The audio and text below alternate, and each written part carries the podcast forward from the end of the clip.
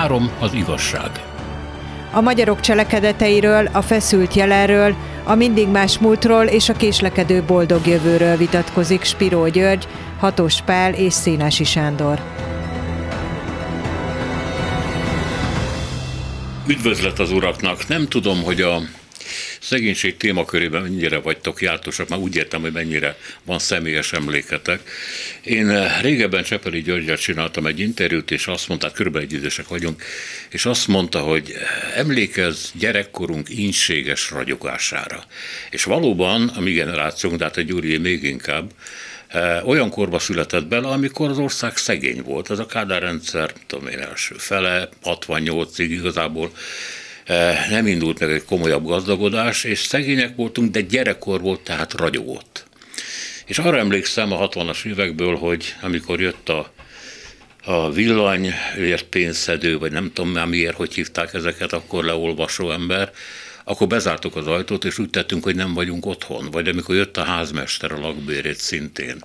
És ezeket én úgy nem nagyon tudom elfelejteni. Nektek vannak ilyen gyerekkori emlékeitek erről? Hát miután én egyidős vagyok Cseppeli Györgyel, 46-osok vagyunk, vannak emlékeim, noha mi nem voltunk úgynevezett szegények, mert apám mérnök volt, anyám háztartásbeli, néha dolgozott valamit, mint anyagbeszerző, de hát az általános szűkösség és inség, hát az, az megvolt, hát amit nem lehetett kapni, azt nem lehetett kapni. Amit jegyre adtak, azt jegyre adtak. Hát én nagyon jól emlékszem a Rákosi korszakra, hát a Kádár korszak ahhoz képest már fantasztikus volt. Sőt, 56 volt fantasztikus, amikor visszamaradtak exportra szánt élelmiszerek, és hihetetlen dolgokat lehetett akkor kapni jó néhány hétig, sőt hónapig. Na, hogy te banán, narancs, ilyesmi? Nem, nem, banán, narancs, az, az később lett, viszont amit a magyar, magyarok, a magyar mezőgazdaság exportált, és az leállt. Tehát minden volt, csak meg kellett volna venni. És emlékszem, hogy akkor a zsíros bödön megtelt, mert a nagyanyámmal a leheltéri piacon egy csomó mindent vásároltunk. Egy csomó mindent be lehetett szerezni, például a petrollámpába petróleumot, ugye, kenyeret lehetett sütni, mert liszt volt, a kenyérért sorba kellett állni, és az elég veszélyes volt, mert belelőttek a tömegbe. Úgyhogy, de előtte, hát amit nem lehetett kapni, az nem volt az nem volt. Na most ez az általános szükösség azért a magyar történelemen végigvonul. Tehát ez nem egyedi jelenség. Itt amióta modern Magyarország van, vagy kezdett kiépülni, tehát az 1830-as, 40-es évek óta, a szükösség és az inség az óriási tömegeknek az alapélménye. És sikerült oda visszajutnunk. Igen. A KSH most éppen 20%-ot mér, sokan vitatják, hogy persze ez sokféle szintű szegénység van, ez nem az éhezés, nem az éhenhalás szegénysége, de 20%-nál mondják komoly szakértők nagyobb a, nagyobb a nyomorúság Magyarországon, tehát azért is beszélünk erről. Neked voltak ilyen gyerekkori élményeid a szűkösségről? Hát először is a Csepeli Györgynek a, a szép mondatáról, hogy inségünk ragyogása jut eszembe Móricz, a hétkrajcár. Ugye a nyugat egyik korai felfedezetje maga Móricz Zsigmond volt, aki nagyon sokat nyomorgott, és ugye a hétkrajcár úgy kezdődik, hogy jól rendelték az istenek, hogy a szegény ember kacagni is tudjon.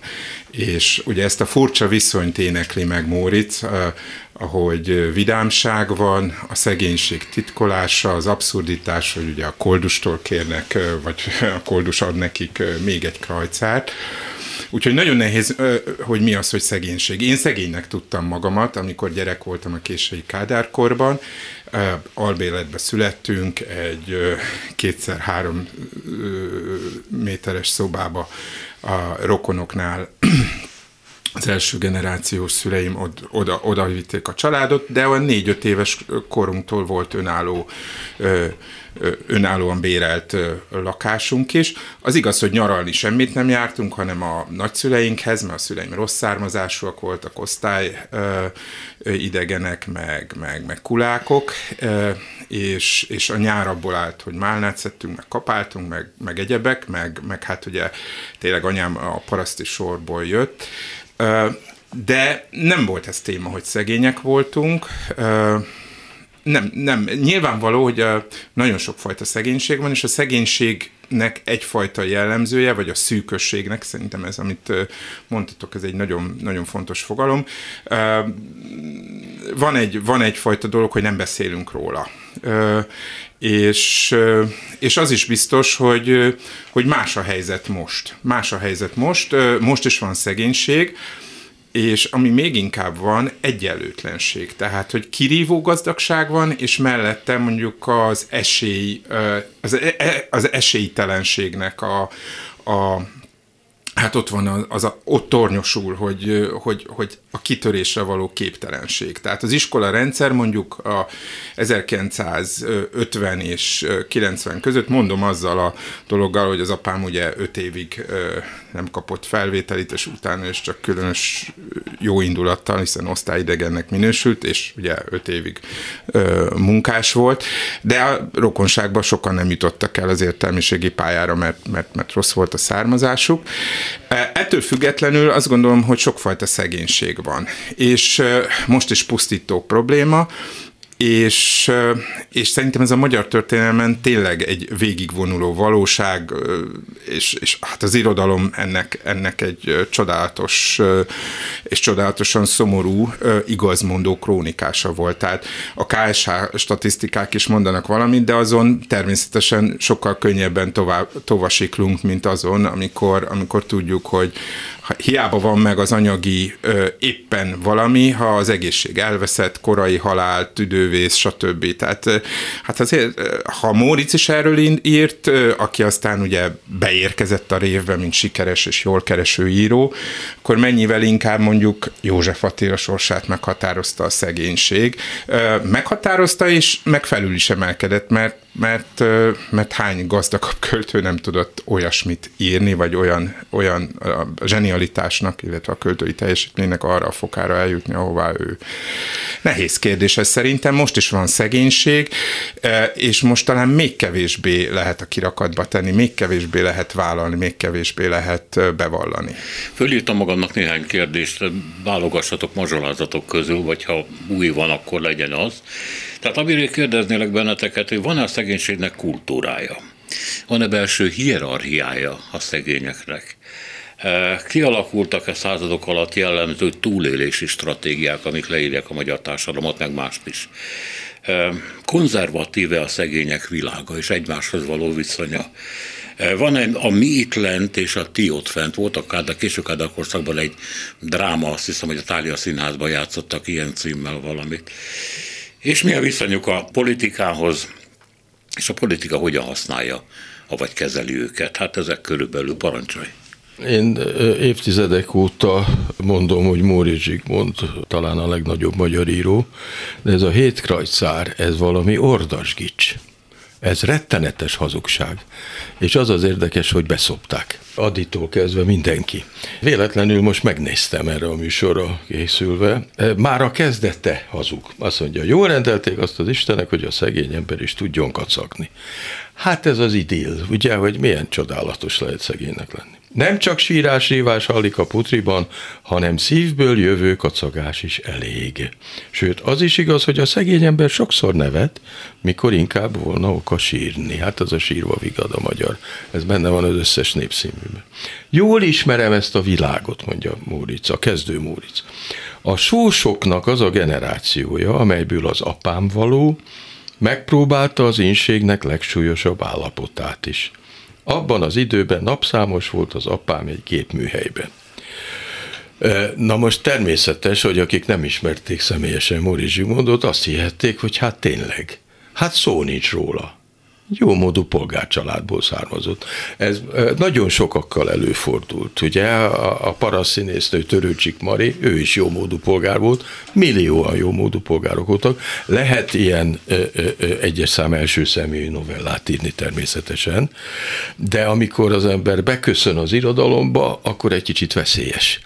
És hát aztán az összes gicses jellemző megjelenik ebben a novellában, amit azóta is állandóan újra és újra kötelezővé tesznek, mert ugye az, hogy a hat krajcárt valahogy meghatározza, és a koldus jön, és az adja nekik a, a, a hetediket, meg persze ö, ö, vért köhög az édesanyja, és akkor, ö, ö, szóval borzalmas. Ez ugyanolyan rémes, mint a Molnár Ferencnek a Lilium című darabja.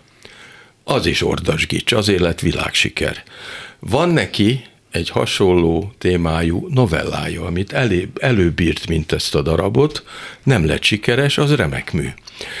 Tehát itt nagyon kell vigyázni, hogy hogyan ábrázolják az írók a szegénységet, és világszerte nagyon könnyű elvéteni a dolgot, és akár jó szándékkal is hazudni. Nagyon-nagyon kevés olyan író volt a magyar irodalom, meg a világirodalomban, aki nem hazudott, ugyanis ezek följebb voltak ezek az írók általában, és persze nem feltétlenül muszáj, hogy abból a közegből származzon egy zseni, József Attila valóban, ő aztán igazán tudta, de itt, ami érdekes, az nem maga a szűkösség meg az inség, hanem ez mentális probléma és nem csak szociológiailag mentális probléma, hogy rendkívül rétegzett a szegények társadalma is természetesen. Nincs olyan, hogy cigányság, nincs olyan, hogy zsidóság, nincs olyan, hogy magyarság, az összes társadalmi rétegben mindenféle belső kohéziók és ellenségességek vannak, alul fölülrendeltségek vannak, tehát ez magától értetődik. De a mentalitás, az hihetetlen fontos, hogy ismeri az illető szerző a szegények mentalitását, vagy nem ismeri. Na most eh, hoztam József Attila idézetet, nem sokat, néhányat, mert állandóan zakatolnak a fejembe, mert nála jobban senki nem írta meg. Azt mondja a József Attila, aki szegény, az a legszegényebb. Nehezen értelmezhető paradoxon tulajdonképpen, de mélységesen igaza van, ugyanis aki egy dologban szegény, az mindenbe szegény, és hogyha valamiben szegény valaki, akkor az összes többi aspektusban is csúszik lefelé. Nem lehet megoldani, hogy a szegény ne legyen még szegényebb, ugyanis abból táplálkozik a gazdaság, hogy a szegényeket tovább fosztogatják. Ez az, ami ma is így van, természetesen, mert mindig a nagy ellátórendszereket szokták kifosztani, egészségügy és oktatás, és hát ennek az ős példája, ha valakit érdekel, nézze meg, hogy miből volt az ír éhínség az 1840-es években. Hát abba belehalt egy millió ember, éhen haltak, mert monokulturális gazdálkodást hoztak létre a krumplival, és a másik egy millió pedig emigrált, mert otthon az éhhalál válta. Nagyon nagy és nagyon modern katasztrófa volt az íreké, és rendkívül jellemző, hogy volt nekik egy népképviselőjük, egy óriási demagóg, egy Daniel O'Connell nevezetű ügyvéd, aki olyan gyönyörűen tudta az érdekeiket képviselni, hogy az angol alsóháznak a tagja lett, és hihetetlen megtévesztő szövegeivel egy óriási gazdagságot szerzett magának. Na most mindig a szegényeket kell kifosztani, ez a titka. A leggazdagabbak mindig a szegények fosztogatására építették a stratégiájukat. Ezt nem árt megjegyezni, hogy ez így van. És ezt a József Attila nagyon komolyan fölmérte. Azt mondja, mi is az a szegénység? És mire kéne törekedni? Egy szegény ember mire törekszik? Ehes, ihas, ölelhes, alhas. Ezek az alapvető szükségletek, és hogyha valaki szegény, akkor ezek közül egyet, kettőt, hármat vagy négyet nem tud elérni. És mindaddig, amíg ezek a fő problémák, addig mással nem nagyon tud foglalkozni.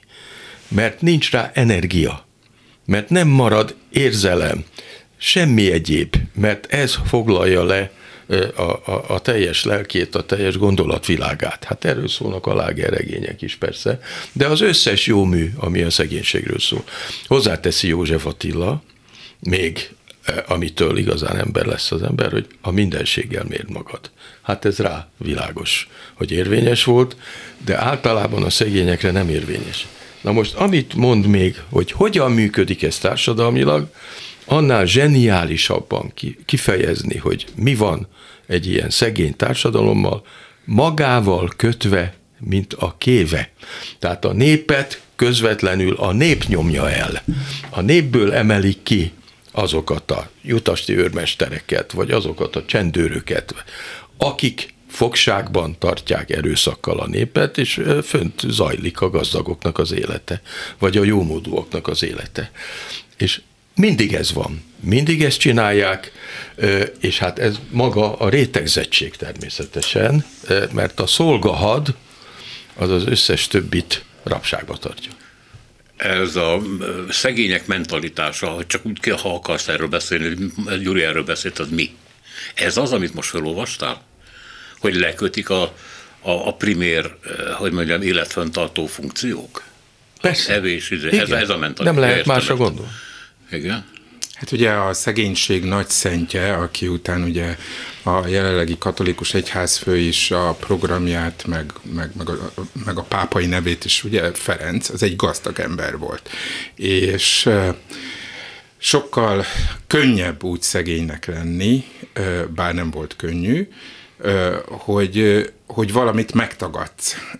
Megtagadsz egy korábbi identitást, egy élethazugságot, megismerted azt, hogy milyen gazdagnak lenni, és hát ugye a társadalmi regényeken túl, ha megnézzük mondjuk Ötvös Józsefnek a kartauziát is, tehát hogy gazdagon is boldogtalan lehet az ember, de az per definíció nem úgy van, hogy a szegény ember boldogtalan. Én picit vitatkoznék ezzel, tehát hogy ezzel nem vitatkoznék, nem. Hát számomra a hétkrajcárnak igenis van ereje. Azzal természetesen egyetértek, hogy a Móricz ö, saját maga is sokat tett azért, hogy a társadalmi eredetét egy kicsit ö, fazonírozza, ö, és aztán még többet tettek az 50-es években, amikor, amikor, amikor őt ugye ö, Adi és József Attila mellett ugye beemelték a szocialista, sőt, még a sztálinista kánonba is. És tényleg például nagyon érdekes ugye elnézni a naplóit, amikor mondjuk a, tenisz, a lányai teniszpartnerére, Ravasz Lászlóra ö, irigykedik, hogy hát Ravasz Lászlónak is sok pénze van, de nekem még több, és miért folyik ki az én kezemből a pénz?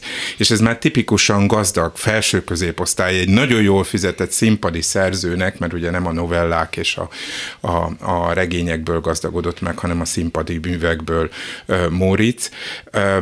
Tehát, hogy, hogy de mégis, tehát, hogy a Szegény Emberek című novellát, ami ugye azért az első világháborúnak egy, egy kierősített, hát nem minden hazatérő katona lett gyilkos, korán sem. Az erőszakot hazahozták, de, de nem úgy. És nem csak férfiak, tehát a nők is, tehát a, a tiszazúg, az arzénes gyilkosságok, amelyek most már tudjuk, hogy nem csak ott fordultak elő, hanem Zalától elkezdve békésen át Szabolcsig, azok tipikusan női elkövetőkre épültek. Nem találunk férfiakat közöttük és mögötte ott van tényleg az első világháborúnak ez a rettenetes valósága, hogy felborul az egyébként korábban is patriarchális rend, a férfiakat elviszik katonának, és a nők egyedül boldogulnak, ahogy és tudnak, és aztán amikor visszatérnek a férfiak megváltozva, abba a szűkös valóságba, akkor sokaknak már ez a szűkösségből tényleg a nyomor jut, és a, az anyagi nyomor nagyon hamar aztán lelki nyomort ö, szül.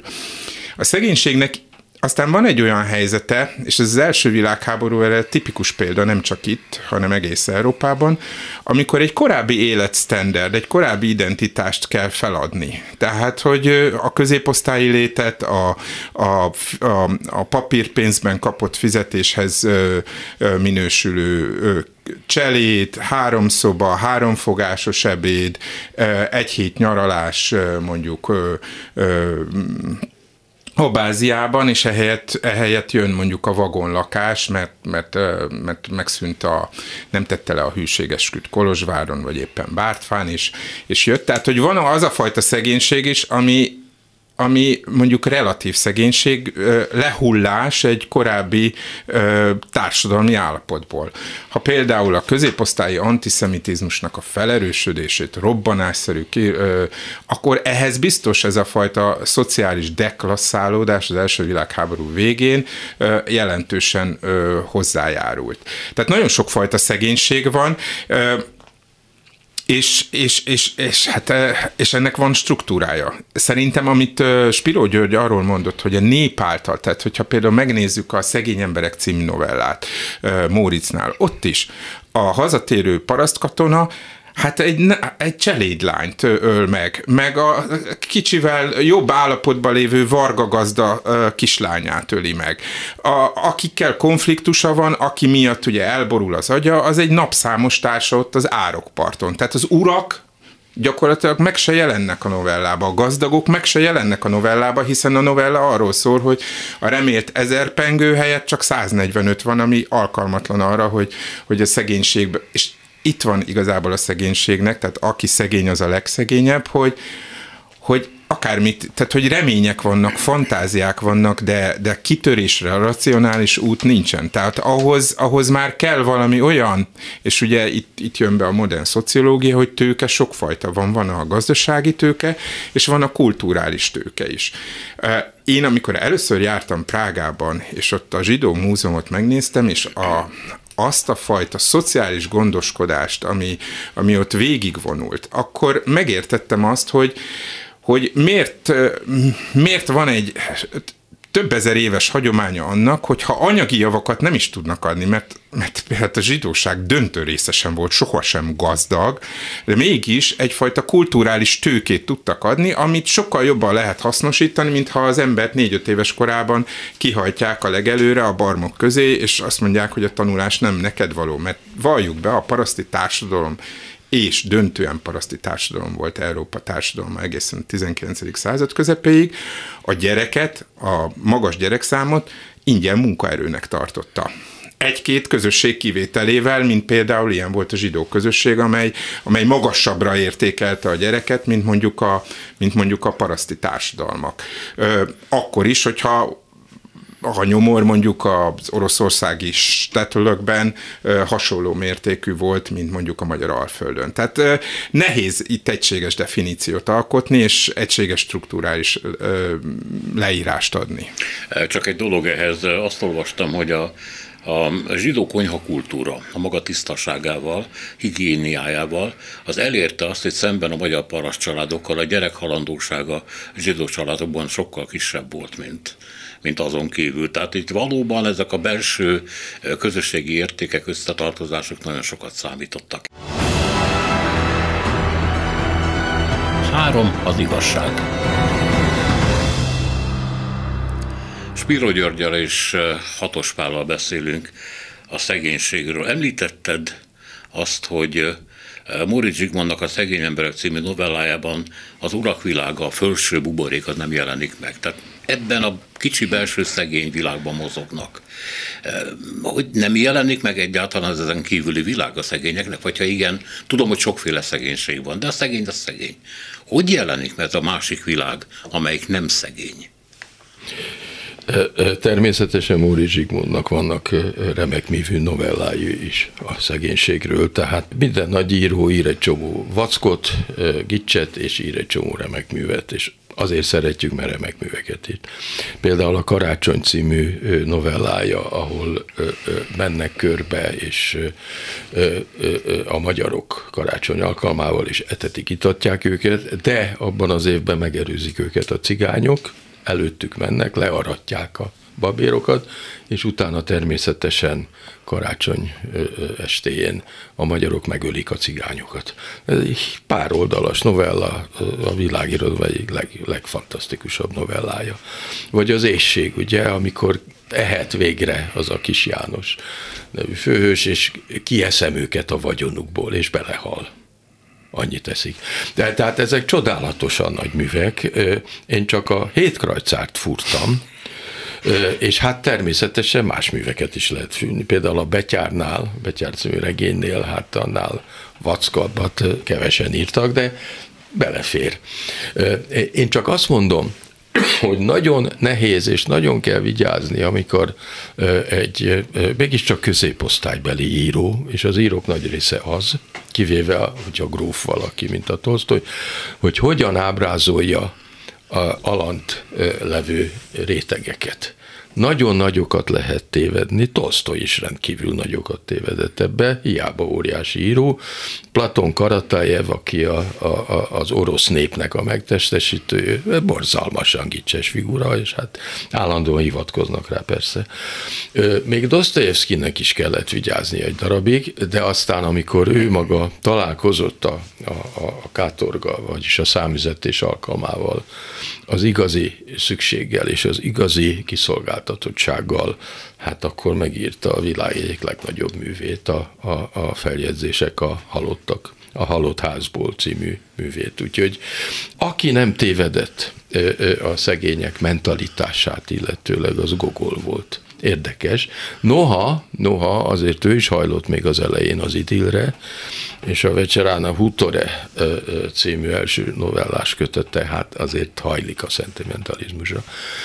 De hát Dostoyevsky is a, a, a, a, a szegény Lizába. Szóval nagyon nehéz, nem szentimentálisan írni a szegényekről. Az a kérdés, ez valid szerintetek, amit az előbb föltettem, hogy tudni, ez a két világ, vagy sokféle világ, hogy tekint egymásra, például a szegények világa, hogy tekint a fölsőbb felette levőkre vágyódva, vagy kitörési pontként, célként megjelölve, vagy olyan, amihez soha az életben nem lesz köze. Hát sokáig így volt, hogy el se tudta képzelni.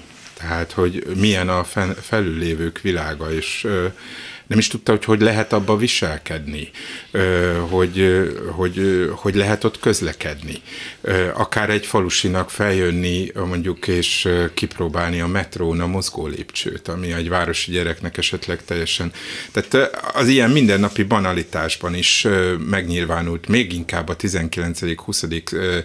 század előtt. És ebben Európa és különösen Magyarország nagyon sokat, nagyon is hierarchikus, és a hierarchia egymás követő fokain is egymástól nagyon messze lévő. Tehát, hogy ez is Móricznál van egy, tehát, hogy, hogy hatalmas a távolság, és hatalmas a megvetés, és mindenki, aki kicsivel felül, feljebb jut, kicsit le, lerúgni igyekszik azt, a, aki, aki jönne, jönne fölfelé. Ö, Mondjuk Indiában nincs így. Sokkal természetesebb a szegénység, de nincs is morális lelkifordulás egy csomó esetben a, a szegénység jelenléte ellen, mint egyfajta természeti adottságnak tekintették, vagy tekintik egy csomó kultúrkörben. Az európai kultúrkörben mindig kell érezni, hát a zsidó-keresztény hagyományban ott van a lelkiismert furdalás akkor, hogyha gazdag vagy ugye, hát ez az igazi paradoxon, hogy egy ilyen tanítással, ahol a gazdag embernek nehezebb a mennyországba jutni, mint a tevének átmenni a tűfokán, tehát azon a szűk városkapun bejutni, tehát egy ilyen tanításra épülő kultúrában mégis megtalálják a kiskapukat, hogy, hogy hogyan őrizzék meg a gazdagságot, a társadalmi, és ennek mindig ilyen gazdasági alapja van.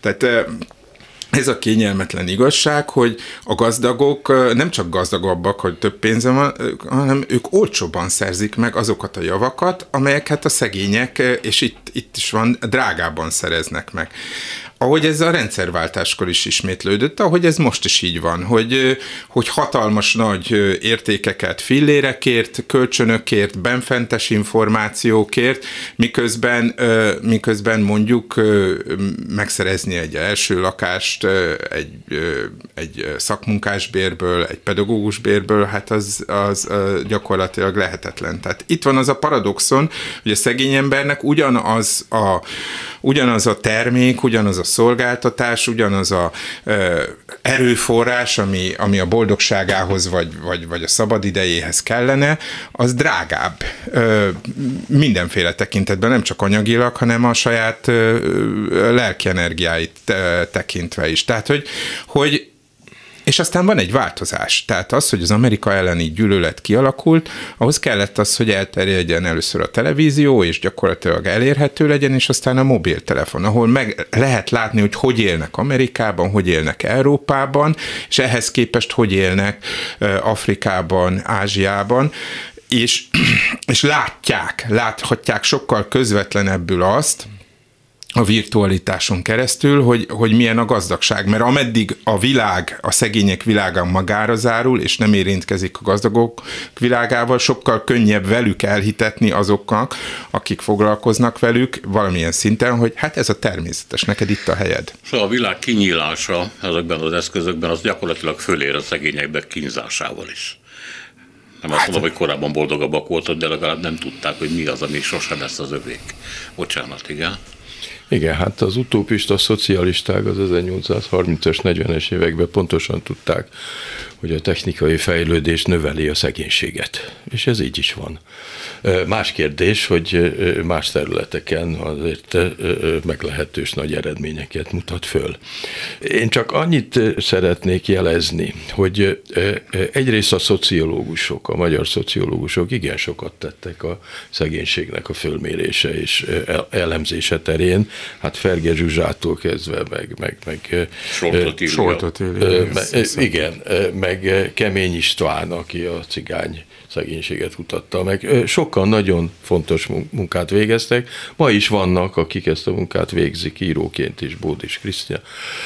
Tehát egy csomó, csomóan dolgoztak, és egy csomóan meg ellenkezőleg. A szép irodalomban vannak kísérletek állandóan visszatérően.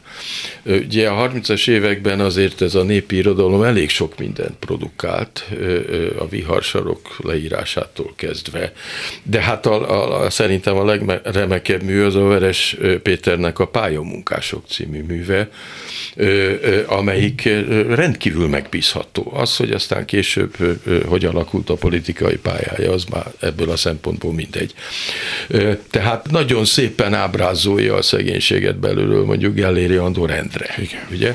De nem feltétlenül kell azt az életformát átélni, mert már említettem Füst Milánnak a Boldogtalanok című drámáját, ahol a lelki következményei a szegénységnek. Hát ott vannak egy félig polgári közegben, fantasztikusan jól megírva. Na most, ami ezt a hosszú távú hosszú távú társadalmi működést illeti. Hát ne felejtsük el, hogy a PEA mellett, ugye, ami a zsidók kötelező szegények számára fenntartott termény részét jelenti. És ez nagyon-nagyon 4000 éve kialakult. Azért ott van a tized a másik oldalon, ami egy hihetetlen kemény teokráciát jelent, és jelenti egyúttal azt, hogy ebben a teokráciában a lelki uralmat a papság gyakorolja. És a papság évezredeken keresztül, nem csak a zsidó, hanem a keresztény is, nagyon szépen kitalálta és megkövetelte azt a hitet, ami a szegénység föntartását és a gazdagok gazdagságát lehetővé teszi és ez ellen állandóan lázadoznak az emberek természetesen, Európában sokkal inkább, és erről szól a fölvilágosodás, meg a racionalizmus, meg a, a, a választójog kiterjesztése. Szóval mindaz, amiért a mi eleink, nagyszüleink, dédszüleink küzdöttek, az óriási dolog, és közben meg vonódik vissza. Tehát mi egy olyan világban élünk, amelyik visszaáll arra az arhaikus és modernitás előtti felosztásra, amelyiknek igen súlyos következménye mind az anyagi, mind pedig a lelki szegénység. Említetted, hogy a politika igazán pénzhez akar jutni, akkor hát elég jelentős mértékben a szegényeket kell megzsarolni, azokat a ellátórendszereket, amik eh, hozzá is kötődnek. Eh, a politikával kapcsolatban én azt szerintem még egy pár mondatot érdemes erre pazarolni. Például, hogy hogy van az, hogy eh, miközben ez így van, tehát az elvonás, a szegények kifosztása folyik. És miközben egy ilyen elnyomó típusú rendszerek épülnek ki, a szegények fokozottan szavaznak erre a rendszerre. talán azért, mert néha kapnak valami üveggyöngyöt, vagy ecetes uborkát néha választások előtt, vagy azért, mert egyfajta Stockholm-szindrómában élnek, vagy azért, mert józanul tudják, hogy nincs más a páston, a pénz náluk van, tehát velük kell jóba lenni, hogy azt a keveset, amit adnak, azt meg is kapjuk. Mi az ok tehát? Melyik a jó, jó magyarázat, ha egyáltalán? Én, hogy számomra Gábos Andrásnak a kutatásai a tárki részéről az elmúlt 15 évet tekintve eléggé revelatívak voltak. Ő azt mondta egy 2022-es interjújában, és ezt ki is fejtette, hogy a 2000-es évek közepén a magyar társadalom mint egy egy negyede élt súlyos deprivációban. Tehát, hogy nem tudott például minden nap húst tenni, nyaralásról szó sem jöhetett, és van erre ilyen azt hiszem 8 vagy 9 kategória. És 2020-ra ez az arány lecsökkent 8% ra Tehát 23% ról 8% ra És nem tudom most, hogy állunk 2022-ben, de azért ez azt jelzi, hogy, hogy a transferek, munkaösztönzők, közmunka programok révén a szegénység statisztikai mértékben nem hogy nőtt volna, hanem csökkent. Ez szerintem egy teljesen racionális magyarázat arra, hogy az alullévők azok, azok hogy működnek. Ezt megerősíti a KSH is, ami azt mutatja, hogy 2013-14-től a társadalom összes tizedében, tehát a legalsó jövedelmi, tized, a legmagasabban is, mindenütt nőtt a jövedelem, természetesen leginkább a legfelső tizedben nőtt, és ez egyébként világjelenség is, és Magyarországon is így van. Tehát a gazdagok sokkal gazdagabbak lettek, viszont a szegények nem elszegényedtek, hanem valamivel ők is gyarapodtak. Tehát a javak elosztása ezen modell szerint, vagy ezen számok szerint az van, hogy sok-sok ugye transfer, Európai Uniós pénz, egyéb áramlott, de mégiscsak mindenki részesült belőle, hogy aztán méltányosan és jogosan hogy részesülhetett volna jobban, az egy másik dolog. De számomra ez, ez egy nagyon, nagyon racionális magyarázat volt arra, amit felvetettél, hogy és itt ezt persze nevezhetjük Stockholm vagy egyéb szindrómának, de, de hát mégiscsak erről van szó. A közmunkaprogram az tipikusan ilyesmi. Tehát mindenki ö, megrémült ettől, a közmunkaprogram ö, nagyon, tehát a döntő többség számára átmenet volt a munkaerőpiacra, ö, és nem ragadt benne erre is vannak adatok. Tehát, hogy nem, nem lett egy modernkori rabszolgaság, mint ahogy azt sokan, sokan félték. Gyuri. Én legalábbis itt tartok ebben. Uh-huh. Hát vannak újabb adatok, amelyek szerint a, a, nem csak a relatív, hanem az abszolút elszegényedés is nőtt azóta. Tehát vannak újabb adatok, és ez nem is lehet másképp, mert a tendencia rendkívül kedvezőtlen. De ehhez hozzájárul még valami, hogy ugye elvileg általános és titkos szavazás van Magyarországon. De valahogy a tapasztalat azt mutatta nemzedékek számára, hogy a választás nyílt.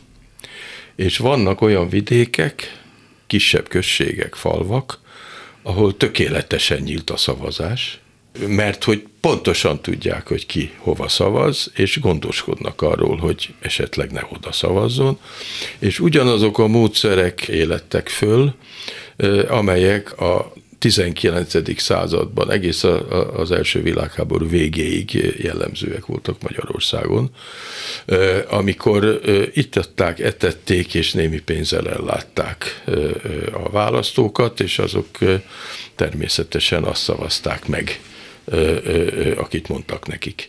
Tehát ez a titkos és általános választás, ez sok sebből vérzik. Ha nem így lenne, akkor nem lehetne megmagyarázni, hogy miért játszhatóak még mindig egész Kelet-Európában, itt nem csak Magyarországról van szó, a reformkori vígjátékok amelyek erről a választási, erről az arhaikus és nyílt választási rendszerről szólnak. Nálunk Nagy Ignácot lehet még mindig játszani, akár átiratban, akár nem és a szomszédos országokban Jan Halupkát, meg Jonas Zaborskit, meg Karadzsálét, meg Nusicsot ugyanolyan sikerrel lehet játszani, mint 150 évvel ezelőtt.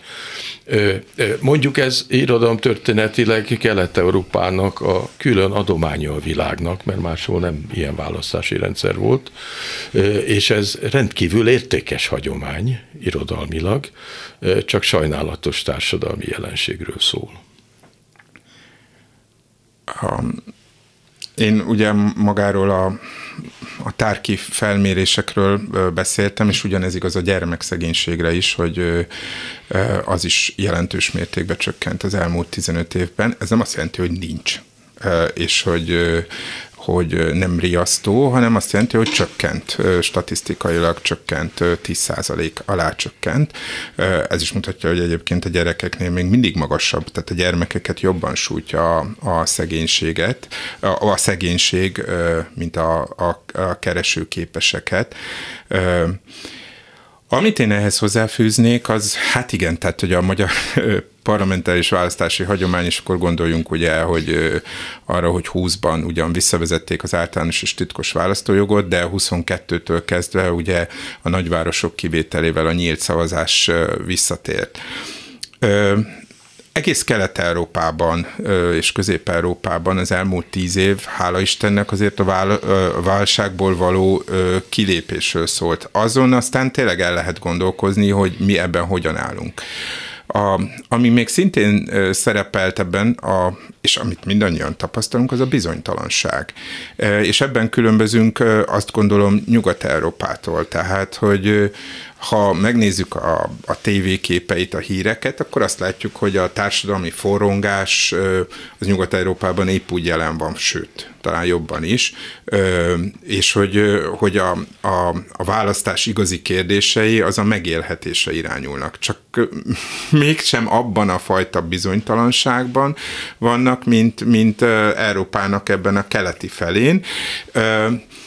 És valószínűleg ebben az is benne van, hogy mi évszázadok óta a magyar társadalom, a közép- és kelet-európai társadalom szinte adottságnak veszik, hogyha jobb, akkor majd egyszer nem sokára rosszabb lesz. Tehát, hogy az a fajta struktúrális magabiztosság, ami mondjuk egy nyugatnémet vidéket, vagy akár egy francia vidéket is jellemez, minden szociális feszültséggel, ami ott jelen van, az mégiscsak más jellegű, mint ami nálunk van. Tehát Mert nálunk... tartalékol, tehát befizet a jövőbe, igen.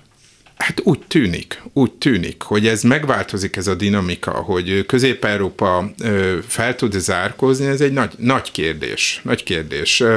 És természetesen az is nagy kérdés, hogy milyen áron. Tehát azt is látjuk, hogy hogy Kína vagy Szingapur, de akár demokratikusnak tartott társadalmakat is, mint Dél-Korea vagy, vagy, vagy Tájván, a, tehát a jólét azért egy igen kemény, autoriter társadalmi közegben fejlődött ki, és váltak a világgazdaság megkerülhetetlen vagy vezető szereplőivé. És nem, nem feltétlenül a szabadság és a modell jogkiterjesztéssel ö, történt ez. Ez, ez. ez megint egy kínzó dilemma, hogy, hogy valóban ez a siker útja, ami Szingapurt leírja.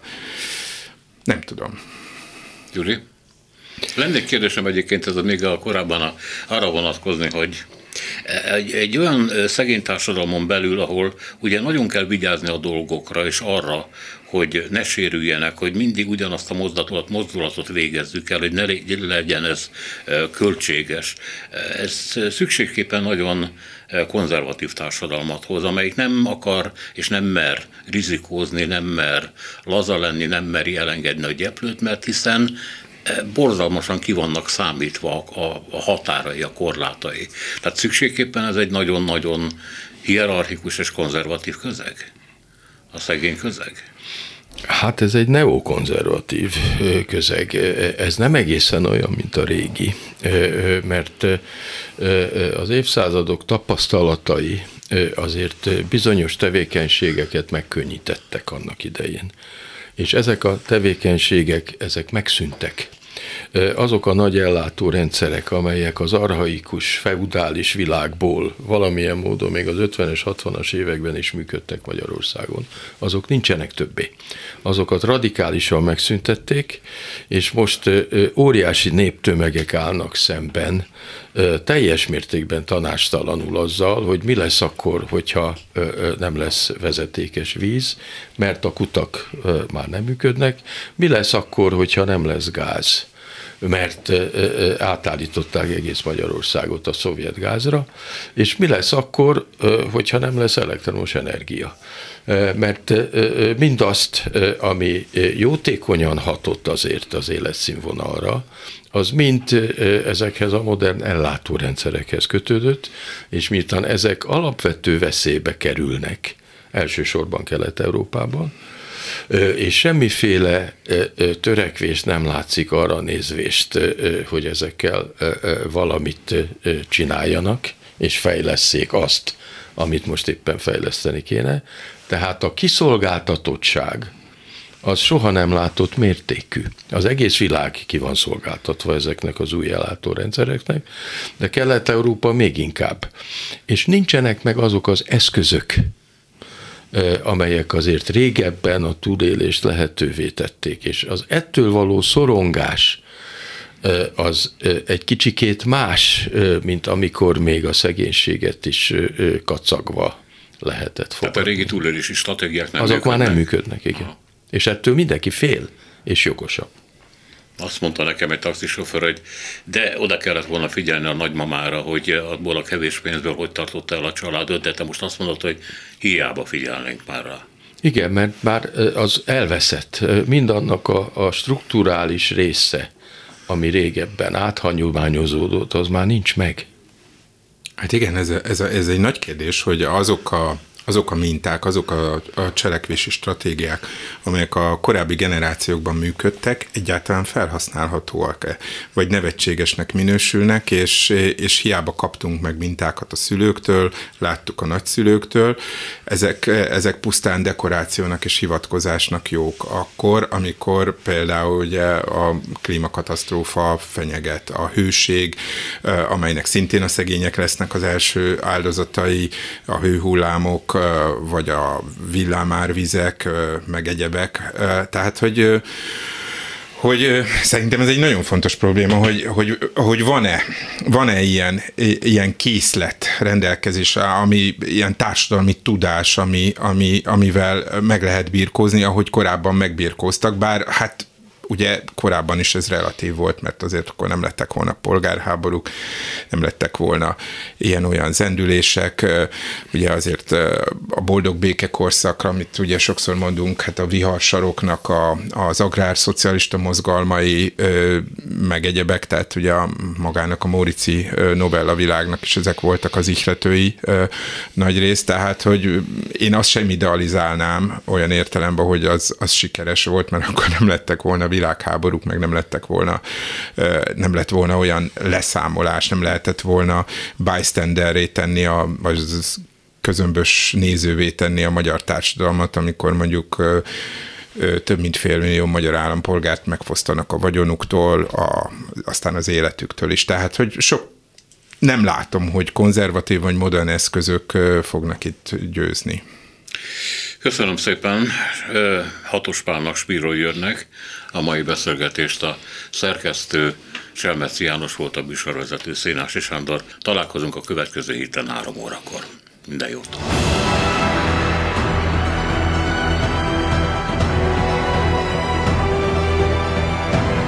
Három az igazság. Szénási Sándor műsorát hallották.